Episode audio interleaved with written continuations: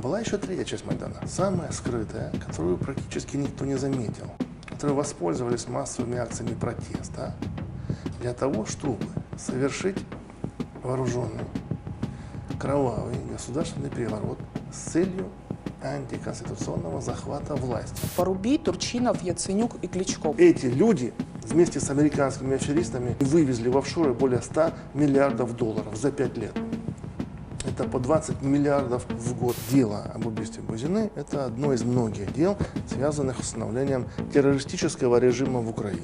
Это политические убийства, совершенные в интересах действовавшей тогда украинской власти. Не будет Зеленский привлекать к уголовной ответственности никого из банды Порошенко.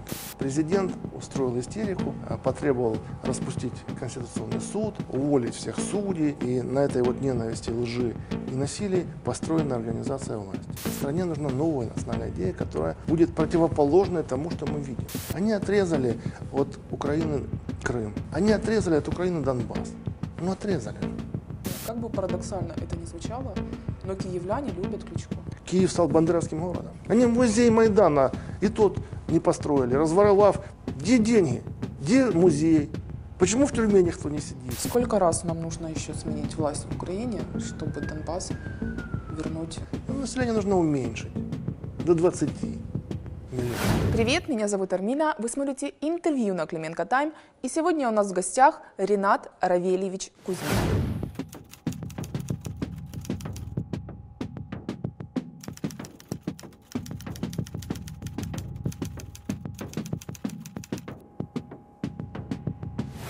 Спасибо вам большое за то, что вы уделили нам время и согласились записать это интервью. Перед очередной годовщиной Майдана для главных героев Майдана случился неожиданный подарок.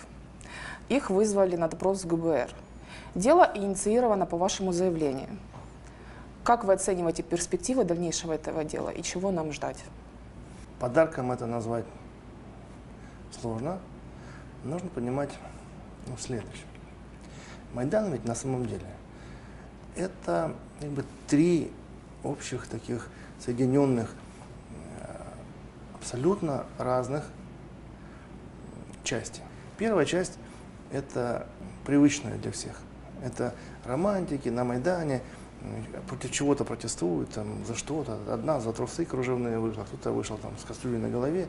Ну, вот такие себе люди, которые против чего-то или против кого-то протестовали. Которые вышли за идею за свою. Ну, вот, скажем так, законные, мирные, массовые акции протеста, в которых участвовало там тысячи, десятки тысяч человек. Обманул их кто-то, не обманул, сами обманулись, заблуждались. Ну, вот вышли. Безразлично сейчас, против чего или а, против кого. Вторая часть Майдана – это такая уже скрытая от глаз людских, это группа преступников, которые воспользовались массовыми акциями протеста для совершения э, преступлений, в основном корыстных. Это люди в составе групп, занимавшиеся грабежами, разбоями, кражами, вымогательством, похищением людей с требованием выкупа. То есть это обычно в общем понимании преступные группы, которые, воспользовавшись вот этим вот таким массовым психозом, совершали преступления. Помните, перекрытые дороги, люди с балаклавами, с дубинами, которые бродят там по спальным кварталам, э, которые на нужды Майдана отбирали автомобили, там ходили по квартирам. Вот это была вторая часть Майдана, скрытая от глаз людских. А была еще третья часть Майдана. Третья.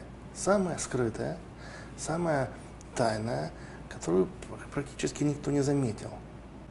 Это группа заговорщиков, которая воспользовалась этим массовым психозом, вот этим подъемом таким эмоциональным, которые воспользовались массовыми акциями протеста для того, чтобы под прикрытием вот этого всего балагана совершить вооруженный, кровавый государственный переворот с целью антиконституционного захвата власти.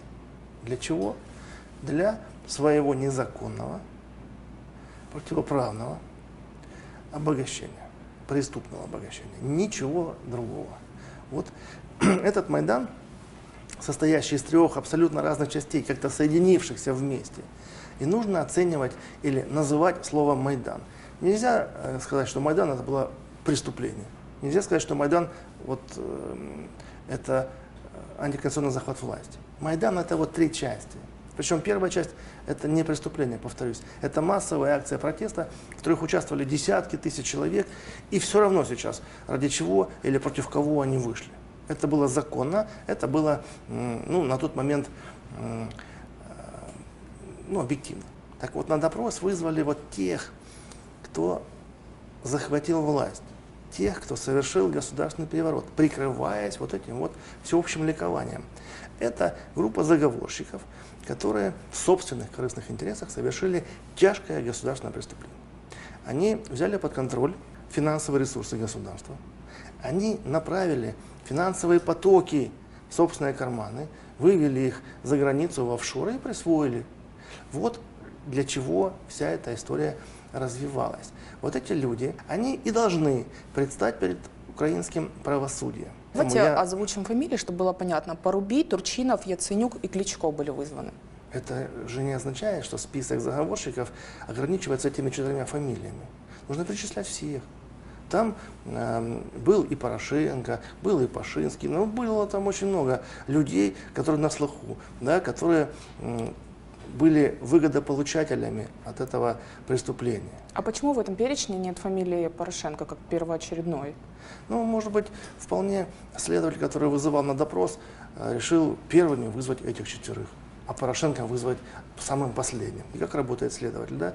У него есть заявление о преступлении. Он понимает, какое преступление он расследует.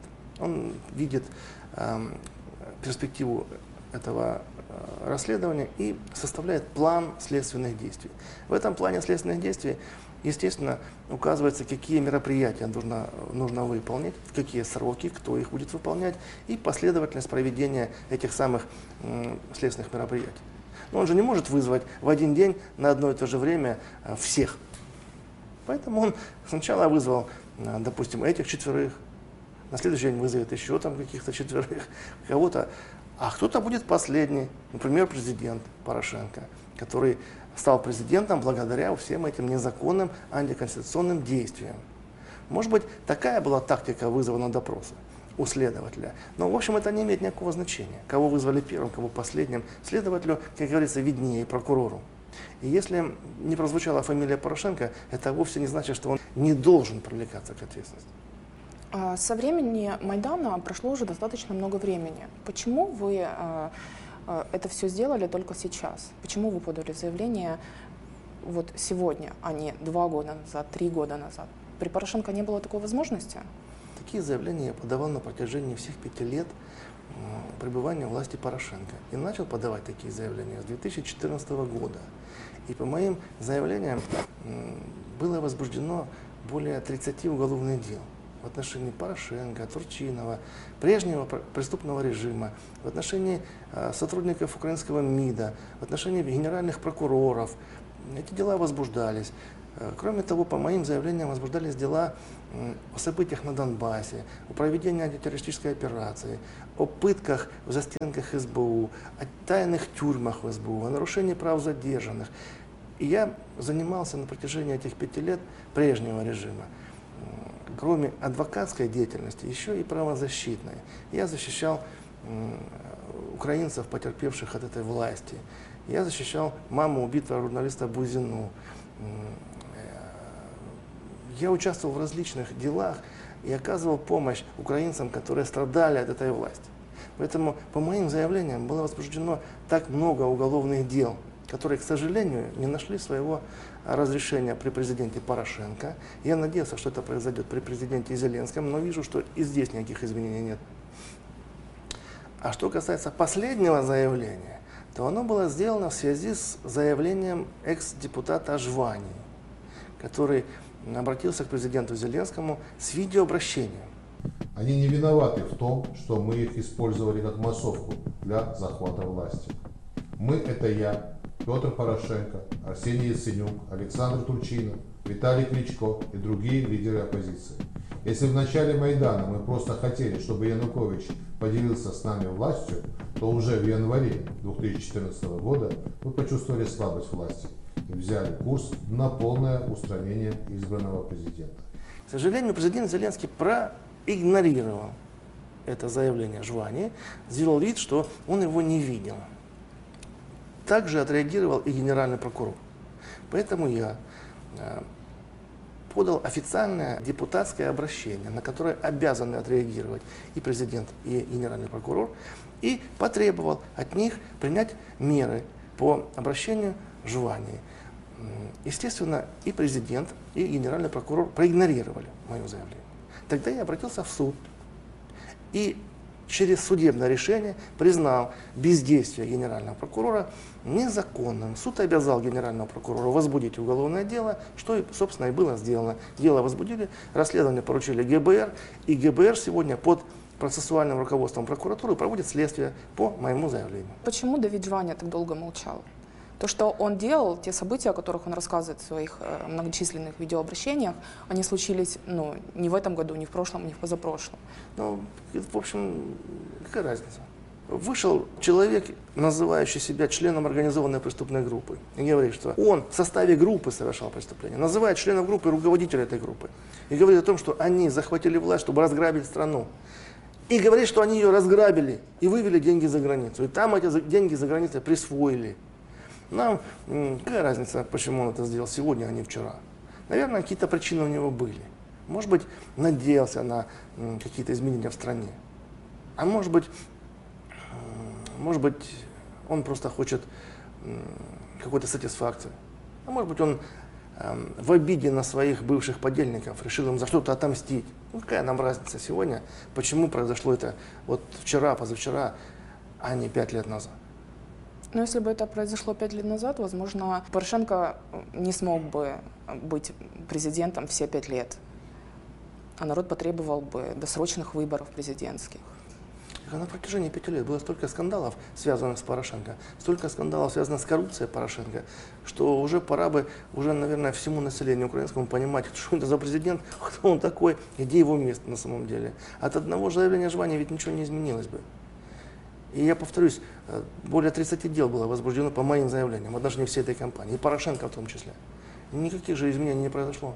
Народ не поднялся, да, никто не вышел. Очень сложно людям поверить в то, что происходит. А тем более признать свою ошибку еще сложнее. А тем более, когда все это обобщили одним словом Майдан. Вот Майдан, да, для десятков тысяч людей или там для сотен тысяч людей, которые вышли э, на площадь тогда, для них слово Майдан как бы святое. Ну вот они считают это вот чем-то таким особенным. Они же не думают о том, что их обманули, что они сами обманулись, что их использовали. Люди же об этом не думают, нет.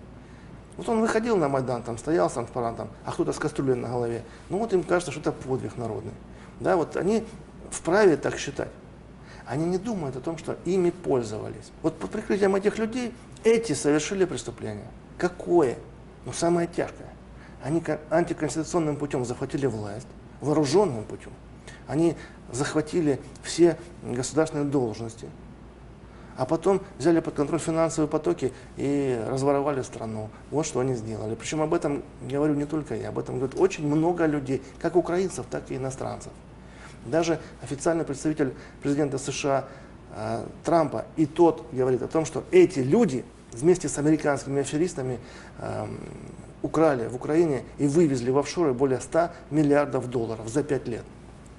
Это по 20 миллиардов в год. Вот вам и э, цена этого противостояния на Майдане. Они, по сути, э, украли страну, отжали страну у народа. Они просто у нас с вами украли нашу страну. Они ее присвоили себе и ограбили. Осталось совсем чуть-чуть. Вот нынешняя власть собирается добить окончательно эту страну. Продать землю, продать ресурсы и сбежать оставив нас с вами нищими, голодными боссами, рабами тех, кто сюда приедет. Относительно Порошенко и непосредственно его уголовных дел. После назначения Зеленского он, хоть и скрипя сердцем, но ходил на допросы в ГБР. Сейчас эта тема сошла на нет. Как вы оцениваете перспективы дальнейших расследований уголовных дел против Порошенко? Пока э, страной руководит Зеленский, ничего не изменится. ничего не изменится. Потому что для всех уже очевидно, что президент Зеленский и президент Порошенко вступили в сговор, преступный сговор, а, в котором президент Зеленский гарантировал иммунитет от уголовной ответственности для президента Порошенко. Это все, все отчетливо видят.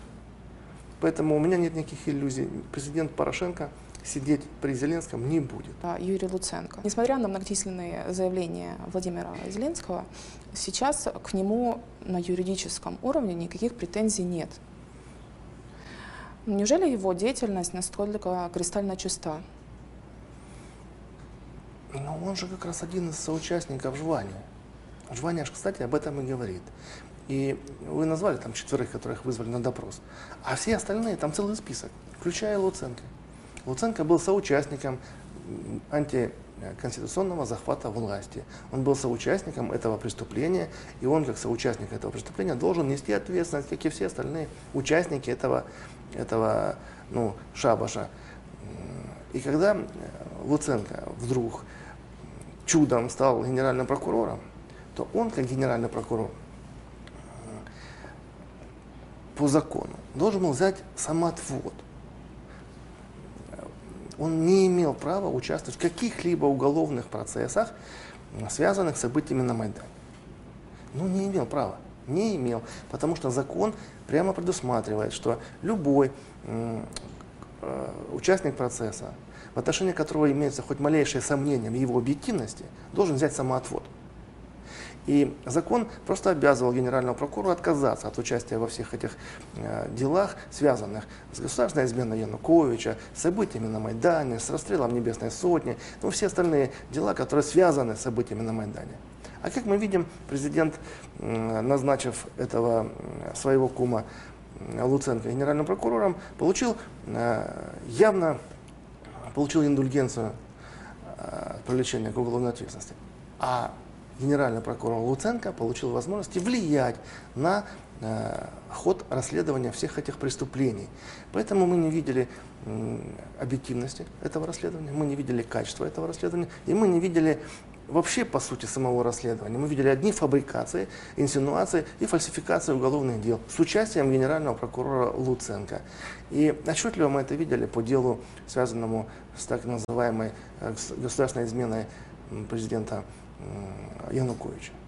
Поэтому м, ответственность Луценко – это дело недалекой перспективы. При смене власти вся эта кампания, захвативших Украину в 2014 году, включая и Луценко, обязательно окажутся на скамье подсудимых. Я знаю, что в мае этого года депутаты от ОПЗЖ подавали заявление на привлечение Луценко к ответственности. Есть такое? Ну, Э, В какой стадии находится это заявление вообще? Есть ли какие-то перспективы? ну вот я же не случайно говорю, что президент э, Зеленский – это Порошенко квадрате, даже не в квадрате, а в кубе. Почему? Ну потому что президент Зеленский точно повторяет все, что делал Порошенко. Не будет Зеленский привлекать к уголовной ответственности никого из банды Порошенко. А, Еще хотела задать вопрос о Анатолии Матиосе, э, главном военном прокуроре времен Луценко военной прокуратуры. Его деятельность тоже была очень спорная. Он э, покрывал э, взрывы на складах, или э, он привлекал, э, брал в управление себе дела, которые вообще не имели никакого отношения к военной прокуратуре. Например, тоже дело налоговиков, вертолетное шоу, или э, дело по убийству адвоката Горбовского. А Почему никаких претензий у государства и ну, буквально ни у кого нет к Анатолию Матиосу? Но здесь нет ничего удивительного. Президент Порошенко, как член организованной группы, расставил на ключевые посты своих соучастников, своих сторонников или участников, или приближенных вот к этой э, преступной группе. И они захватили все ключевые посты в государстве. Все. Включая Генпрокуратуру. И когда генпрокурор Луценко рассказывал нам с экранов телевизоров о том, как он борется с преступностью, ну, это вызывало у людей, э, понимающих суть происходящих событий, ну, сожаление просто. Все дела, о которых вы говорите, это и эти вертолетное дело налоговиков, и дела в отношении сепаратистов, так называемых, из Донецка, дела в отношении военнослужащих, которые дезертировали там из армии. Дела в отношении преступлений, не отнесенных к компетенции военной прокуратуры, но чудом оказавшейся э, в производстве военных прокуроров. Это и дела в отношении дончан, которые воевали против украинских вооруженных сил. Это все звенья одной цепи. И все, что происходило в Генеральной прокуратуре в этот период, можно назвать одним словом. Это преступление. И прокуратура в тот период э, была преступной организацией. И расследование деятельности этой преступной организации должно пройти максимально быстро, эффективно и качественно. Поэтому как только власть Зеленского сменится, и к власти придут э, настоящие украинские патриоты, вы увидите, как быстро все эти дела будут расследованы и распутаны все эти преступные клубки. Деятельность Матиуса и Луценко обязательно станут предметом расследования, обязательно. Почему я задала вам этот вопрос? Потому что мы все чаще можем наблюдать Матиоса на тех же каналах, что и вас. Это каналы близкие к ОПЗЖ, а, News One, ну и так далее. А, Он э, переобулся очень резко в прыжке, он начал заботиться о жителях Донбасса, его начала интересовать активно их судьба, он критикует активно деятельность Зеленского. А, У ваших коллег по партии нет претензий к Анатолию Матиосу? Ну, Не знаю, если у моих коллег по партии претензий к Матиосу, а то, что они там все сегодня переобуваются, да, ну так это особенность украинской политики. Вы видите, как у нас чаще всего проходят э, эти дуэли между политиками, да, украинскими. Они одной рукой как бы на шпагах дерутся, а другой рукой друг у дружки кровь вытирают на всякий случай, а вдруг там потом проиграешь, чтобы тебя не сильно там ругали. А одной рукой э, туда, другой рукой сюда, а на одном стуле двумя задницами или на двух стулах одной. Ну вот, вот вам украинская политика. Переходим к делу убийства Олеси Бузиной.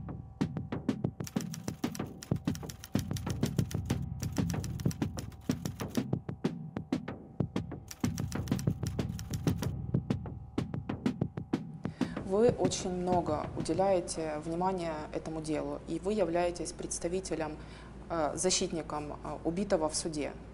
Сейчас э, дело постоянно переносится, срывается, и в том числе по причине неявки прокуроров. За расследование дела сейчас по заказчикам и организаторам отвечают прокуроры Офиса Генпрокурора. Есть ли перспективы у этого дела расследования? Что, чего нам ожидать? Будут ли известны виновники этого убийства? Ну, смотрите, это дело, я не являюсь сегодня представителем э, мамы Олеся Бузины. Я полтора года как депутат, поэтому я адвокатские полномочия свои сложил. Там другая группа адвокатов, которые сейчас в этом деле участвуют. Но об одном нужно сказать, что дело об убийстве Бузины – это одно из многих дел, связанных с установлением террористического режима в Украине. Террористический режим в Украине установил президент Порошенко со своими э, подельниками. И целью этого режима было э, создание атмосферы страха, атмосферы террора в стране. Э, и вот эта атмосфера создавалась для того, чтобы лишить потенциальных оппозиционеров возможности вести оппозиционную деятельность. Были составлены списки, черные списки неугодных людей, пребывание которых в Украине было нежелательным для действовавшего тогда политического режима Порошенко. В этом списке было много украинских политиков, и Олесь Бузина был одним из них. В этом списке Олесь Бузина занимал верхнюю позицию. И цель вообще этого всего была следующая. Выдавить из Украины потенциальных оппонентов, людей, которые могут или могли организовать реальное сопротивление власти. И, Собственно, это, этот план и удался. Очень много украинских политиков, опасаясь репрессий, физической расправы, выехали из Украины. Следующей частью плана являлось как раз привлечение к ответственности к уголовной их аресты, я имею в виду людей, которые отказались выехать за границу. Очень многие люди оказались за решеткой по сфабрикованным обвинениям. Генеральная прокуратура в тот период занималась фабрикацией уголовных дел. То, о чем вы спрашивали, Генеральная прокуратура, военная прокуратура, вот эти все эм, люди занимались фабрикацией дел для того, чтобы потенциальные оппоненты власти оказались за решеткой. Или на нелегальном положении. Они должны были скрываться, их должны были разыскивать. Цель какая? Ну та же. Не дать возможности собирать оппозицию, не дать возможности людям организовать протесты, не дать возможности эм, стране развива- развиваться. Ну и третье. Те, кто не, не выехал за границу, тех, кто не оказался в тюрьме и не ушел на нелегальное положение, тех физически уничтожили, просто убили. И таких людей вы знаете достаточно. Убийство Калашникова, убийство Бузины э, с разницей там, в одни сутки, это вот звенья одной цепи. А 15 м, бывших э, членов партии регионов, которые при странных обстоятельствах как бы по- покончили жизнь самоубийством. Да, кто в окно, кто из ружья стрелялся, а кто вешался при странных обстоятельствах. Это политические убийства, совершенные эм, в интересах действовавшей тогда украинской власти. И Олеся Бузину убили э, люди по заказу действовавшей тогда украинской власти.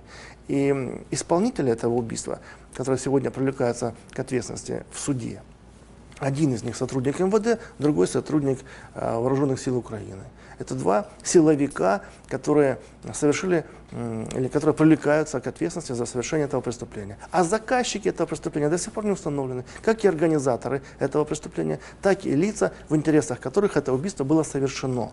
И то, что президент Зеленский сегодня продолжает преступную политику Порошенко, э, подтверждает тот факт, что эти дела расследованы не будут. И мы не установим при этой власти организаторов и заказчиков убийства Олеся Бузины. И очень большие сомнения в том, что и исполнители будут привлечены к ответственности к уголовной. Мы же видим, они ходят в суд из дому, а не из тюрьмы, их возят. Э, Мера пресечения им не избрана вообще. Они сегодня являются активистами, один в одном министерстве, другой в другом. Они сегодня выступают в роли жертв политических репрессий. И мы видим, что действующая украинская власть, сегодняшняя президента Зеленского, не делает ничего для того, чтобы дать правовую оценку всем событиям, которые совершались в Украине, как эм, связанным с Майданом, так и с последующим разграблением богатств украинского народа. Вы многократно говорили в ваших интервью, что к, о- к убийству Олеся Бузины и Шеремета причастна, причастна СБУ. Зачем сегодня Баканову покрывать преступления Грицака? Знаете, у нас есть э, достаточно оснований для того, чтобы утверждать, что убийство Олеся Бузины было организовано украинской властью. Более того, э, к нам обратился известный украинский журналист, который заявил о том, что ему точно известно, что убийство Олеся Бузины было совершено сотрудниками Главного управления разведки Министерства обороны Украины, которые в свою очередь были уничтожены на конспиративной квартире в Киеве сотрудниками СБУ. Вся эта история настолько связана с действующим или с действовавшим тогда политическим режимом, э, который сегодня поддерживается нынешней украинской властью, что мы можем смело утверждать, что э, в интересах уже нынешнего президента э, эту тайну оставить тайной и расследовать преступления Главного управления разведки и Службы безопасности Украины, совершенные в интересах действовавшего тогда президента, нынешний президент не будет, как и нынешний генеральный прокурор. Еще в марте вы обращались к Зеленскому с просьбой принять маму э, Олеся Бузины, э, Валентину Павловну, к себе э, на разговор. Он тогда эту просьбу проигнорировал, но ее пригласила Ирина Венедиктова. Есть какие-то результаты этой беседы? Нет, никаких. Все осталось так же, как и было до этой встречи. Кризис вокруг конститу- Конституционного суда, вся эта ситуация с виселицей Шабунина возле дома Тупицкого. Как вы думаете, какой бы мог быть э, самый лучший вариант решения этой проблемы? Самый лучший вариант решения проблемы – это законный. Что происходит в Конституционном суде? Давайте э, отследим хронологию. Летом в июле, если мне не изменяет память, там 6 или 5 июля в отношении президента Зеленского было составлено два протокола о коррупции. Знали об этом? Нет. Национальное агентство противодействия коррупции выявило, что президент Зеленский уклонялся от декларирования своих доходов. Он покупал и продавал облигации внутреннего государственного займа э, на миллионные суммы и не декларировал их. Два протокола составили и направили их в суд для рассмотрения по существу. А суд дела в отношении Зеленского прекратил в связи с тем, что, по мнению суда, президент пользуется неприкосновенностью на время выполнения президентских обязанностей. Но только суд, Печерский, кстати, слукавил, потому что в Конституции написано, что президент пользуется неприкосновенностью только от уголовного преследования, а от административного нет, не пользуется. А что происходит дальше? А дальше в августе месяце пленум Верховного суда обращается в Конституционный суд за разъяснением, можно ли привлекать пр- э, президента к административной ответственности, или президент пользуется неприкосновенностью наравне с уголовной, а еще и административной ответственностью. И вот 22 октября Конституционный суд открывает дело по обращению Верховного суда Украины и начинает его рассматривать. Если Конституционный суд вынесет решение, что президент не пользуется неприкосновенностью от административного преследования, а пользуется только неприкосновенностью от уголовного преследования, то это будет означать, что президента незаконно освободили от административной ответственности за коррупцию, а значит, можно вернуться к тому делу, признать президента виновным в коррупции, что станет первым шагом к импичменту. Обращаю внимание, 22 октября Конституционный суд открыл производство по обращению Пленума Верховного суда. А 28 президент устроил истерику, э, потребовал распустить Конституционный суд, уволить всех судей, не исполнить там то, не исполнить все. Законопроект внес в парламент для того, чтобы перезагрузить, как он выразился, этот самый Конституционный суд. А чего вдруг? Потому что, по мнению президента, суд отменил м, там какие-то статьи антикоррупционного законодательства. Ну и что? Суд мало отменял вам законоп- законов всяких разных, в том числе антикоррупционных. Уже и раньше их отменял. В том числе и по декларированию имущества. Отменял же. Нет, никто тут суд не распускал. Суд э, признал неконституционным много законов. А, кстати, э, этот же суд конституционный признал законным распуск парламента Зеленским. Хотя мы же понимаем, что э, такое очень, очень уж спорное было решение о распуске парламента за три месяца до Это окончания. единственная причина? Это никак не связано с нашими западными партнерами, вся эта ситуация вокруг Конституционного суда? А вот смотрите, если Конституционный суд примет решение о том, что Зеленский должен нести ответственность за коррупцию, то импичмент, вот он, прям совсем рядом. Представляете, президент коррупционер. А вот если разогнали Конституционный суд, то решения не будет. Судьи всех уволят. Никто же не, назовет президента коррупционером. А западные партнеры, да, конечно, это тоже есть. Но это даже не второстепенно. Первое вот это. И тогда возникает вопрос, если это так, то президент, который вносит законопроект об увольнении судей, он действует э, в режиме конфликта интересов или нет?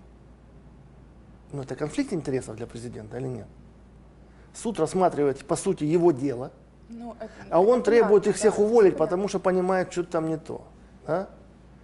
Ну, это же конфликт интересов. Конфликт. А конфликт интересов по закону это что? Это коррупционное деяние, так или нет? И за это установлена ответственность. А за неисполнение решения суда установлена уголовная ответственность. То есть, по сути, президент совершает преступление. Безнаказанно совершает. Почему? Ну, потому что в Конституции президент наделен неприкосновенности от уголовного преследования. И президент же обещал нам, когда был еще кандидатом в президенты, что он станет президентом, и первое, что сделает, отменит неприкосновенность президента, депутатов и судей. Помните это обещание? И что он сделал? Отменил неприкосновенность депутатов. А для себя и для судей неприкосновенность оставил. Зачем? Для того, чтобы безнаказанно совершать преступления. Больше объяснить это нечем. Вот в этом причина конфликта вокруг этого Конституционного суда. А по большому счету э, президент как гарант Конституции должен четко придерживаться этой Конституции и делать все, чтобы Конституцию соблюдали все. И если уж суд признал неконституционными какие-то законы, так вы возьмите эти законы, перепишите, сделайте, приведите их в соответствие с Конституцией, проголосуйте, и пусть эти законы работают дальше. А зачем такая истерика?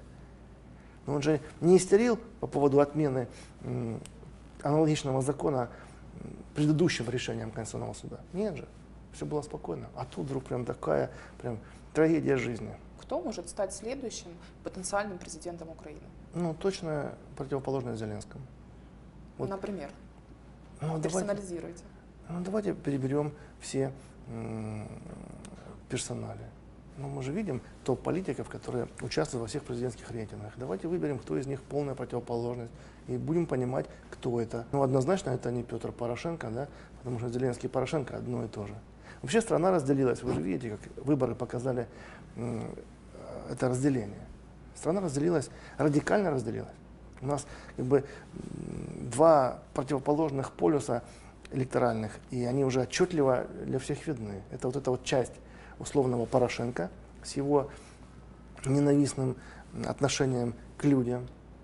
Война, ненависть, э, ну, сталкивание людей лбами, и на этой вот ненависти, лжи и насилии построена организация власти. И другая часть, абсолютно противоположная, это ОПЗЖ и сторонники ОПЗЖ, и руководители этой политической силы. У них-то в программных э, заявлениях совсем другое. Мир, объединение людей, построение справедливого общества, восстановление экономики, вывод страны из кризиса и никакой ненависти, никаких противоречий.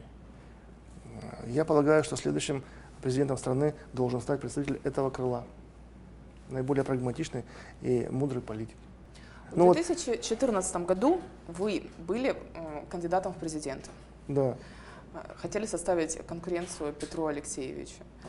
Э, одним из пунктов вашей программы было, был второй государственный язык, русский. Как сейчас относитесь к русскому языку и к этой идее вообще введения второго государственного языка? Только а что в этом плохого? Вы видите что-то плохого в этом?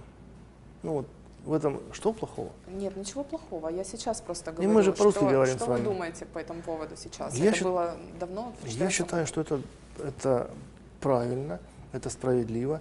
И многие страны мира, э, передовые цветущие экономики, имеют два, три, четыре государственных языка.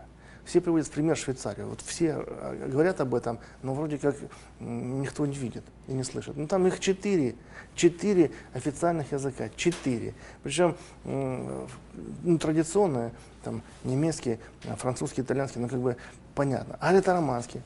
Он вообще говорит меньше процента. Мне кажется, все-таки... Э, меньше процента населения. Языковый вопрос, он всегда немножко какой-то манипулятивный. Просто те, кто обещает второй государственный язык русский, заигрывают с юго-западом, а те, кто против выступает, тот заигрывает э, с Западной Украиной. Никто не запрещал в Донецке или в Киеве или где-либо еще говорить на русском языке. Ну, это политика Порошенко, политика разделения людей. Вообще, на чем основана политика Порошенко? Он взял, стравил людей, столкнул их лбами. Он их разделил на наших, ваших, там, ватников, выживатников, да, на бандеровцев там, и на сторонников русского мира, на украиноговорящих и русскоговорящих. Вот он взял их, разделил, изолировал эти группы разделенных людей, столкнул их между собой и э, в режиме разделяя власть командовал страной в режиме ненависти, вечной войны, столкновений с кем-то, какой-то борьбы кого-то с кем-то. Вот что делал Порошенко. Теперь наши руководители ОПЗЖ, они же действуют совсем иначе. Они всех объединяют. У них нет никакой вражды. Они никого ни с кем не сталкивают. Они объединяют людей. Они предлагают людям говорить на любом языке. Хочешь на русском, говори на русском. На украинском, пожалуйста, Так на до украинском. Порошенко мы так и делали. И нам для этого не нужен был второй государственный язык. Ну, это же сделал Порошенко. А почему просто нельзя вернуть э, так, как было? Можно. Можно. Но если твоя политика разделяй и властвуй, то нельзя. Поэтому я и Политика «разделяй говорю. и властвуй. Это сейчас политика Зеленского? Да, а вы не видите разве? Это его политика, да. Нам нужна новая национальная идея. Стране нужна новая национальная идея, которая э, будет противоположной тому, что мы видим. Ведь нам навязали искусственную, э, какую-то придуманную псевдонациональную идею. Сделать из Украины антироссию. Вот как бы ради этого мы и живем. Этот Порошенко со своей бандой протащил в Конституцию соответствующую норму, в которой так и написал, да, что цель нашего с вами существования – это НАТО и ЕС. То есть страна, Украина, живет для того, чтобы вступить в НАТО и в ЕС. Все, других целей у нас нету. Вот он это сделал, и мы с этой национальной идеей носимся, как дурни со ступой. Мы хотим в НАТО как бы и в ЕС. А что хорошего в НАТО и в ЕС? Нам чего дали хорошего эти натовские и европейские чиновники? Что? Ну ничего ведь. Ну, наша идея же совсем другая. Мы хотим чего? Все люди. Ну, все хотят обычного, понятного всем человеческого счастья. А раз стремление к счастью и есть вот э, эта самая мечта, то, может быть, нужно к этому стремиться, а не к НАТО и к ЕС. Может быть, нам нужно создать такое государство, которое бы обеспечило всем нам м, счастливую жизнь. Может быть, нужно прийти вот к такой эм, формуле, да? Может быть, тогда будет все иначе. Мы к этому стремимся. Мы говорим о том, что нужна новая национальная идея. Нужно над новой национальной идеей работать. Когда мы э, в стране эту идею сформулируем и примем ее все, тогда и нам жить будет легче. Мы будем понимать, куда мы стремимся. А сейчас вы знаете, куда мы идем? Нас куда ведет Зеленский? Мы движемся в какую сторону вообще? А вообще, если говорить глобально, что, что дальше? Ну, мы строим капитализм в стране, социализм, коммунизм, что? У нас и так как бы капитализм. А что после капитализма? Ну что дальше после, после того, как мы его построим? Как будет развиваться наше общество? Мы можем предложить новую какую-то идею, модель экономического развития страны. Зеленский ее предложит. Какая она будет? Мы в основу экономики должны положить что? Вообще какие принципы экономические, политические? Принципы построения политической власти, организации государственного управления. Это кто будет делать? Ну, кто должен заниматься фундаментальными исследованиями в этой области? Ну, кто-то. Нам должен президент сказать, мы идем вот к такой модели, мы хотим построить вот такую вот экономику, вот такую построить социальную сферу. Но он же этого не говорит. У вашей партии есть такая модель? У нас есть. Мы предлагаем. Нам для того, чтобы мы э, ее реализовали, нужно стать властью. Но что делают эти люди, чтобы мы к власти не пришли? Они отрезали от Украины Крым. Отрезали же. Они отрезали от Украины Донбасс. Ну, отрезали же. Неконтролируемая часть Донбасса не участвует в политической жизни Украины. В выборах даже не участвует. Так Зеленский пошел еще дальше. Он отрезал контролируемую часть Донбасса от выборов, от электорального поля. Да? 18 участков взял и отрезал. Он же это сделал. То есть весь Крым, весь Донбасс в выборах не участвует. А это ни много ни мало 9 миллионов человек. 9 миллионов. А для того, чтобы выиграть выборы, э, одному президенту нужно было 12 миллионов, а другому 17 миллионов. Но 9 миллионов они отрезали от Донбасса, я имею в виду действующую украинскую власть, и, и прежнюю, Порошенковскую. Вот отрезав 9 миллионов а, населения от избирательного процесса, от электорального поля, они лишили м, нашу партию э, наших избирателей.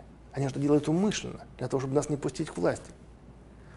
А посмотрите, что происходит в Киеве. Ну, Кличко опять стал мэром. Ну, это не смешно вам, нет? Он какой Не мэр? смешно, но мы проводили многочисленные опросы среди Да. жителей Киева.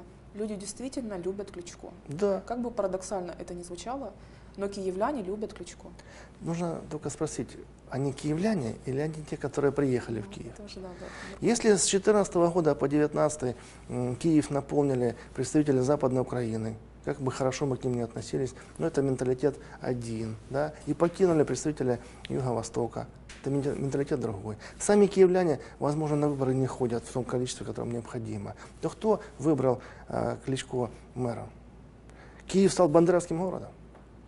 На здании киевской администрации, там, где любимец э, публики Кличко проводит совещание, вывесили баннер с э, портретом, Кличко, по- с портретом Бандеры.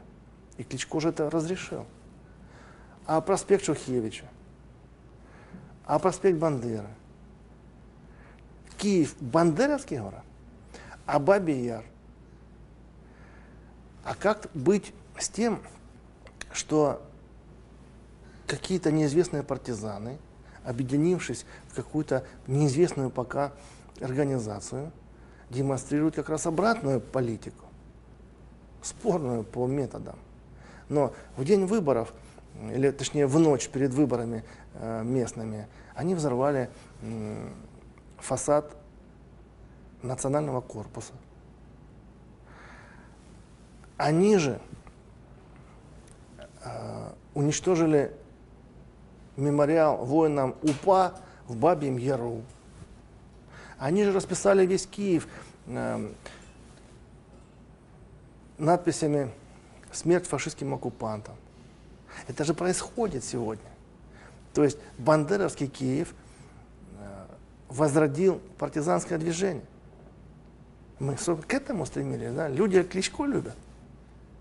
А за что его любить? Надо бы провести тщательный анализ. Кто голосовал за Кличко? Голосовали ли за Кличко вообще? Как он в первом туре победил?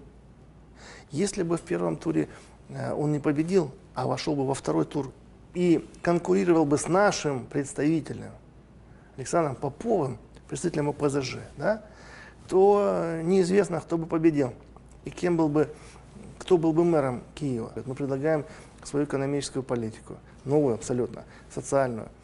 Э, Ну а поездки э, наших партийцев в Москву, они же показательны. Как тут не травят нас, дела возбуждают уголовные, как там не преследуют. Но тем не менее, это же очевидно для всех, польза этих поездок. Поехал Медведчук, договорился о поставках в Украину вакцины. Каждая четвертая страна мира в очереди стоит за русской вакциной. В очереди стоят. Поехал Медведчук, договорился эту вакцину привезти без очереди сюда. Нет, нам не надо. Ее эффективность не доказана. Слушайте, каждая четвертая страна мира в очереди за ней стоит. Но Венгрия при- у себя будет ее производить. А кого вам как нужно доказать еще? Справку принести? Лично мне никак не Ну, нужно а, ну, а что вы хотите? Русские э, говорят, э, мы готовы Украину без очереди ее поставлять. Украинцы говорят, нет, нам не надо. Ну хорошо, э, пусть поедет Медве- Медведчук и договорится о том, чтобы производить вакцину в Украине. Он возьмет технологии, привезет сюда. Давайте производить. И продавать всему миру. Тоже нельзя. А что же можно? То есть покупать в России медикаменты можно. Медицинское оборудование покупать в России тоже можно. Нефть покупать в России, газ тоже можно. Топливо для атомных станций можно в России покупать. Уголь можно, электроэнергию покупать можно, а вакцину нельзя. А чего? Ну чего, как думаете? Ищем финансовый интерес у кого-то. Значит, нам хотят впарить американскую вакцину в три дорого, так? В этом смысл? Или в чем?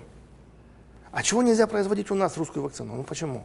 Вы проверяете ее, справку вам дадут, что она безопасная. Тоже нельзя. Зачем они это делают? Они уничтожают Ну, население. Я хочу задать все эти вопросы вам. Зачем это делают? Они уничтожают Кто это население. делает? Ну, Назовите если фамилии. кто, то вместо вот этого нашего вопроса, который мы обсуждали в начале, нужно поговорить об этом. То есть я с этого начал, мы его не закончили. Вот как в 90-е годы рейдеры захватывали предприятия. Составлялся план захвата предприятия, да, прибыльного. Э, Продумана схема, как это сделать. Да? Э, Готовились э, силовые отряды. А дальше происходило следующее. Приходил судебный исполнитель с поддельным решением суда, выгоняли директора, силовики захватывали это предприятие, расставляли свою охрану, вышвыривали охрану, которая была, и начинали руководить. Ну, по сути, грабить. Разраблялось полностью предприятие, резалось на металлолом оборудование и уничтожалось, по сути дела, предприятие. Кто-то на этом зарабатывал бешеные деньги. Было так в 90-е. Сейчас, сейчас точно так же поступают со странами целыми. Сидят такие рейдеры, международные мошенники, аферисты и составляют планы по захвату стран для того, чтобы их грабить. Вот Украина такая страна. Вот они сели и составили план захвата или отжима этого государства Украина. Ну, как это отжимают автомобили, там, да, имущество, там, земельные участки. Вот так точно отжали у народа страну. Они придумали, как ограбить, как из этой страны выкачать все ресурсы. Составили план. В этом плане применили технологию цветной революции. Выкинули законно избранного президента, посадили самозванца, захватили все ключевые должности в государстве, финансовые потоки и ограбили страну, и продолжают ее грабить. Все, что происходит сегодня, это ограбление страны. Неужели это непонятно? Вот в этом цель. В этом. И когда происходит что-то там, реформы это называют, там, или там, реорганизацию чего-то, смотрите в суть. А суть, увидите чей-то финансовый интерес. Вот это и есть цель вот этого всего мероприятия. Какие тут реформы проводятся? Ну какие, скажите? Ну какие? Хоть одну реформу мне назовите, там, где не разворовывают деньги. Они музей Майдана и тот не построили, разворовав эти несчастные там деньги, которые туда влили. Из бюджета, из наших с вами э, налогов. Ну. Музей Майдана это еще история времен Порошенко. В смысле Порошенко? При нем начали строить. Так и закончили при Зеленском. Где деньги? Где музей? Почему в тюрьме никто не сидит? Понимаете, цель этих всех мероприятий красивых, вот этих сказочных, тут нам украсть деньги, разворовать то, что есть. Никаких других целей у них нету. Они страну отжали, чтобы ее грабить. Чтобы грабить каждого из нас. Они разграбили бюджет, они разграбили ресурсы, они теперь землю продадут. Они продадут все и сбегут отсюда. Вот какая у них задача. Причем это задача международных аферистов, мошенников международного уровня, американских финансистов, представителей корпораций, политических мошенников и проходимцев, и наших украинских олигархов. Вот они в сговоре все страну отжали у народа, украли его. И одной из технологий было как раз это совершение государственного переворота. Вот так это произошло. Когда они это все захватили, наводнили страну своими агентами и грабят ее. И все эти э, НАБУ, антикоррупционный суд, все эти э, наблюдательные советы, все эти надсмотрщики иностранные работают для одного. Для того, чтобы дать этим организаторам этого преступления возможность эту страну ограбить окончательно. Законопроект э, Кабмина о лагерях для интернированных граждан России. Как вы относитесь к этому законопроекту как гражданин и как депутат? Ну, это античеловечный, антиконституционный закон или законопроект. И Каковы а, перспективы реализации этого, этого законопроекта? перспективы, ну давайте сначала о- о самом законопроекте. А зачем нам концлагерь в центре Украины? Ну, вот он, э, лагерь для интернированных. Это как? Вот он зачем нам? Я хочу это у вас спросить. Ну вы же понимаете, что Вот это как за лагерь это такой? видите Ну, вы я вижу так, вот именно как построение концлагеря. То есть это будет лагерь, по сути, концентрационный, с бетонными заборами, с вышками, с колючей проволокой, с электрическим током по периметру. Ну, лагерь для э, военнопленных интернированных. Ну, так же это происходит. Туда сгонят туда всех русских, у кого есть русский паспорт, закинут туда, и будут их там содержать, и менять их там на украинцев, задержанных в России. Этих людей заставят там работать, наверное, да? Кто-то их будет лечить, кто-то их там будет одевать, обувать, кормить, кто-то их должен, да, там. Трупы утилизировать. Ну, это же будет происходить. А кто охранять будет? Полицаев наймут. Кто это будет делать? И для чего, самое главное? Такое ощущение, что внуки э, предателей Родины, полицаев и нацистских преступников сегодня мстят э, памяти победителей в той Великой войне. Ну вот я так это расцениваю. Как вы считаете, юридическое решение конфликта на Донбассе, оно возможно? Я вообще считаю, что конфликт на Донбассе не может быть решен никаким другим путем, кроме как юридическим. Вот об этом никто не говорит, потому что, наверное, не до конца понимают суть этих юридических механизмов. Но мы же уже видим, что конфликт на Донбассе пытались решить военным путем, не смогли. Пытались политическим, не смогли. Пытались дипломатическим, не смогли. Ну не получается, ни дипломатическим, ни военным, ни полит... никаким путем не решается. Ну, Значит, нужно подумать каким-то, может быть, другим путем надо его решать. Каким? Ну вот юридическим. Нужно дать правовую оценку конфликту, правовую оценку. Выявить причину возникновения конфликта, саму причину, и устранить ее. Устранив причину, мы устраним конфликт. Ну и все. Как вы думаете, мы сможем это сделать за каденцию президента Зеленского? за каденцию президента Зеленского не сможем, потому что мы не смогли этого сделать за каденцию президента Порошенко. А президент Зеленский продолжает политику президента Порошенко. Значит, это одно и то же. А значит, для того, чтобы решить конфликт на Донбассе, нужно сменить власть в Украине. Сколько раз нам нужно еще сменить власть в Украине, чтобы Донбасс вернуть в территориальную часть? Один. Один раз нужно сменить президента Зеленского на президента от ОПЗЖ. И в стране э, будет наведен порядок, максимально сжатые сроки, законно, качественно и эффективно. Коронавирус. Вы как гражданин Украины, как думаете, безопасно ли у нас в стране болеть сегодня? Вообще болеть небезопасно в любой стране. А в нашей так тем более. Ну, цель людей, о которых мы начали говорить, кроме разграбления страны, создание условий для безопасного разграбления, для безопасного существования. Для этого нужно уменьшить количество населения в этой стране. Ну так ведь? У нас было когда-то 52 миллиона, потом стало 40 миллионов, да? Сейчас мы не знаем сколько, ну может быть 38. Зачем этим людям такое количество населения? Ну зачем? Ну, население нужно уменьшить до 20 миллионов, ну хотя бы. Для того, чтобы уменьшить, нужно либо людей отсюда выселить, ну, допустим, отправить их на заработки куда-нибудь, либо их умертвить. Другого пути нету. Вот они этим как раз и занимаются.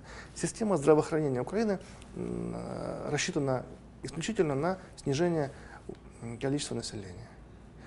Для них население Украины – это рабы, которые должны обслуживать расу господ.